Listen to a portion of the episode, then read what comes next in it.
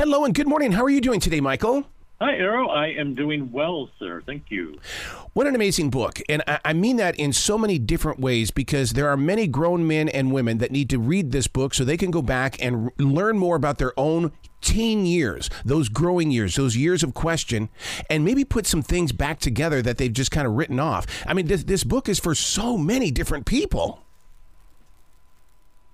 I tried to make it that way because you're exactly right. There, you know, you forget things as you grow older, and you sometimes forget what it was like to be that age. And I think we need to be reminded occasionally.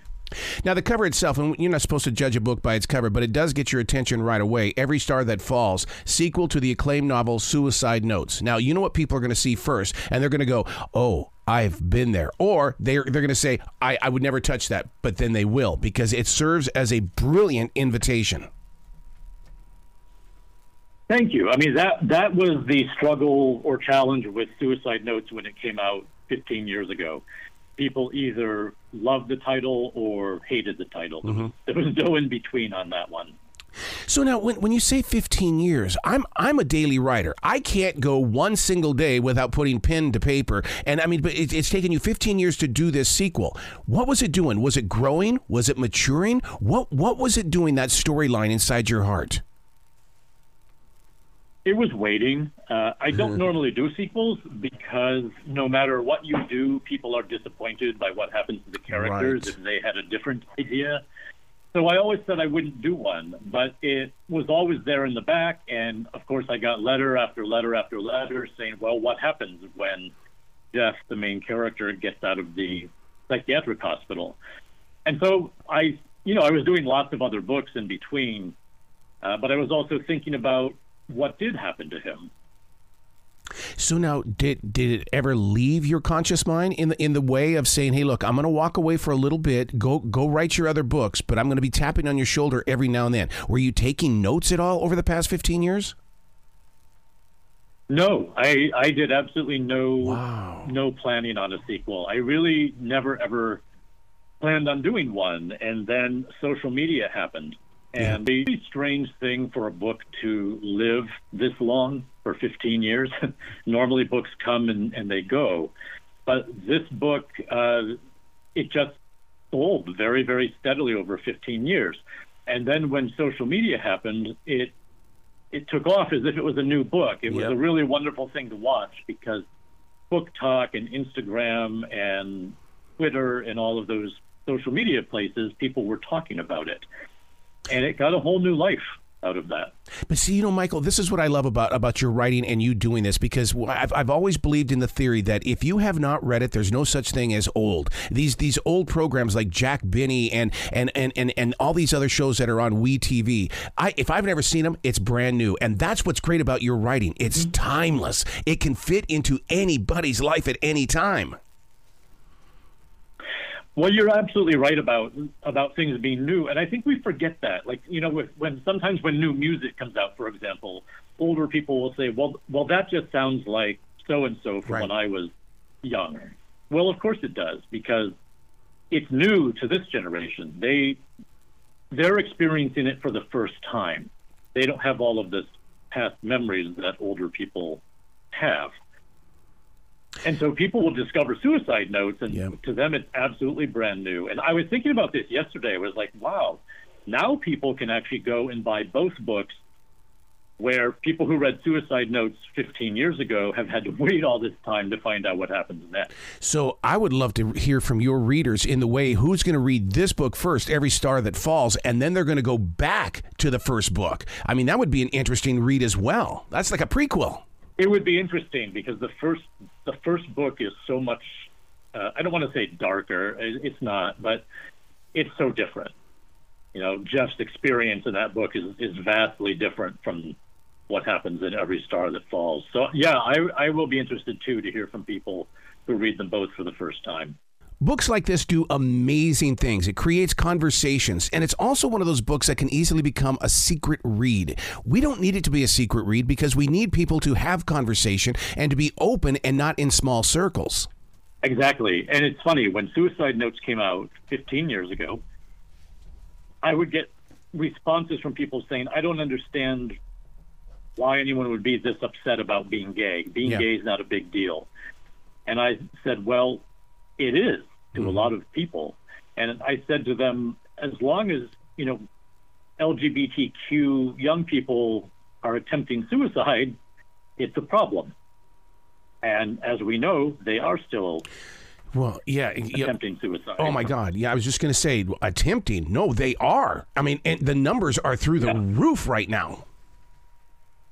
They are, and I got a lot of uh, negative comments about the title of Suicide Notes when it came out. Like, how dare you do this? How dare you write a book about a gay kid who attempts suicide? And I, again, I said, well, they are, they are doing this. So I, I hope there's a day when we don't ever need a book like this, but right now we do. And here we are 15 years later, and as you said, I think we need it more than ever. How much research goes into everything that you're writing, or is this something that is moving through you by way of the universe? A lot of both. Um, for the first book, I did a lot of research into the physical, uh, you know, what it is, what a psychiatric ward is like, what would happen to somebody there. And then for the sequel, uh, it wasn't so much research because this book is more about, you know, feelings and things that general things that people go through. But the world has changed a lot in 15 years. So, for example, in the first book, there's no such thing as social media. There's no such thing as cell phones. And I was fortunate in that Jeff's been in a psychiatric hospital for the entire book, so he wouldn't have those things anyway.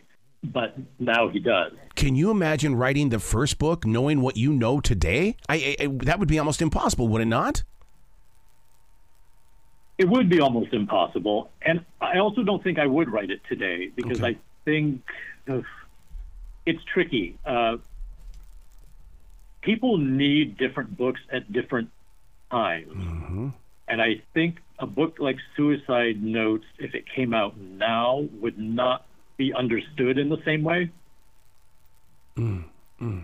You hit a hardcore subject here, um, Michael, and, and that is deciding not to be what other people want you to be. I have done so much on iHeartRadio about that very subject. It's like the only thing that you are is what everybody else wanted you to be. But you're saying deciding not to be what other people want you to be. Yeah. Yeah. I mean, I'm 55 years old and I still struggle with that. Yes. Yes. I I think what is what is expected of me, you know, e- even with doing these interviews and with when you know promoting yourself as an author, what do people expect of you? Who who do they think you are? yeah. And everybody feels that way, and young people have even more pressure because you know they're trying to fit in. They want to be liked they want to be loved and they want to be seen.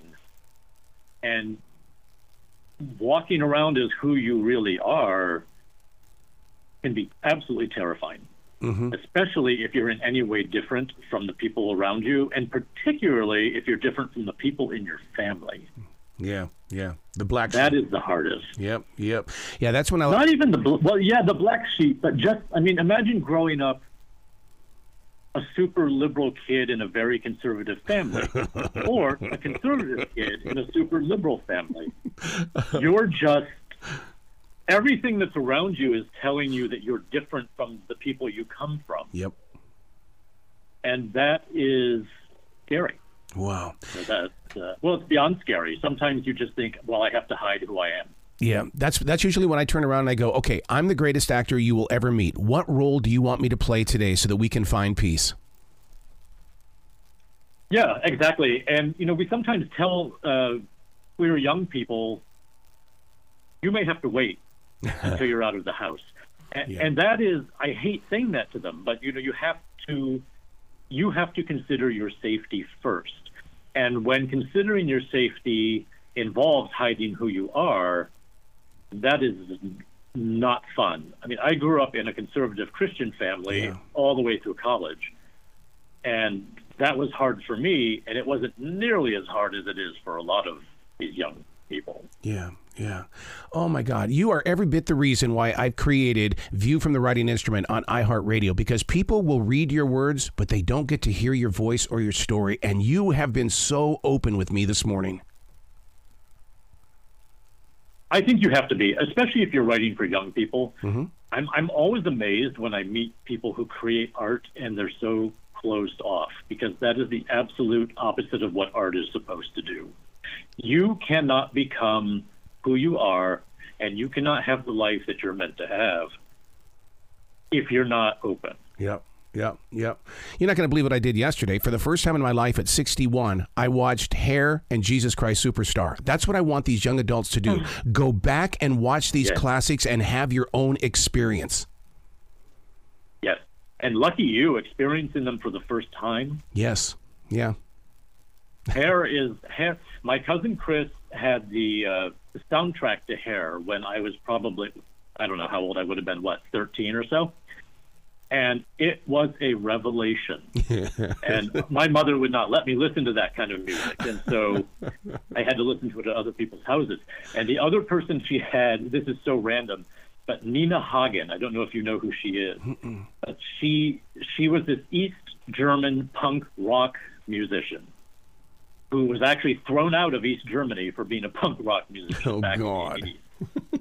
and Chris had her album, and I had never heard anything like this. I grew up in a very small rural town where the radio station only played top 40 rock and roll. Yep. And I had never heard something like this. And she played me this cassette, and it's like my head exploded. See, that's that's what's fun about talking with another creative mind is the fact that the, the little things that, that you know feed into who you're about to become as as as another artist. Yes, it's absolutely those little things, and it's so random. It's who you encounter, particularly when you're about 12, 13, That's 14. It. That's it. Who do you encounter? And I, I tell this story, and this is a this is a, sounds like an aside, but it's not. But my best friend from when I was five, we were both obsessed with Kiss. Yes, absolutely. Kiss. Yep. And when I was 10 years old, my family moved, and so Stephanie and I grew up, you know, in different places. And it's so interesting to me now to see where she ended up and where I ended up. and I often wonder if we had stayed in that town uh, and she started sneaking off to the punk clubs in Washington, D.C., and being exposed to that, where I moved to the middle of nowhere. How would my life be different now? That's your next book. That's your next book right there. Michael, you got to come back to the show anytime in the future. The door is always going to be open for you, sir. Oh, thanks. I would love that. Excellent. Well, you be brilliant today and keep pushing those words out there for young adults.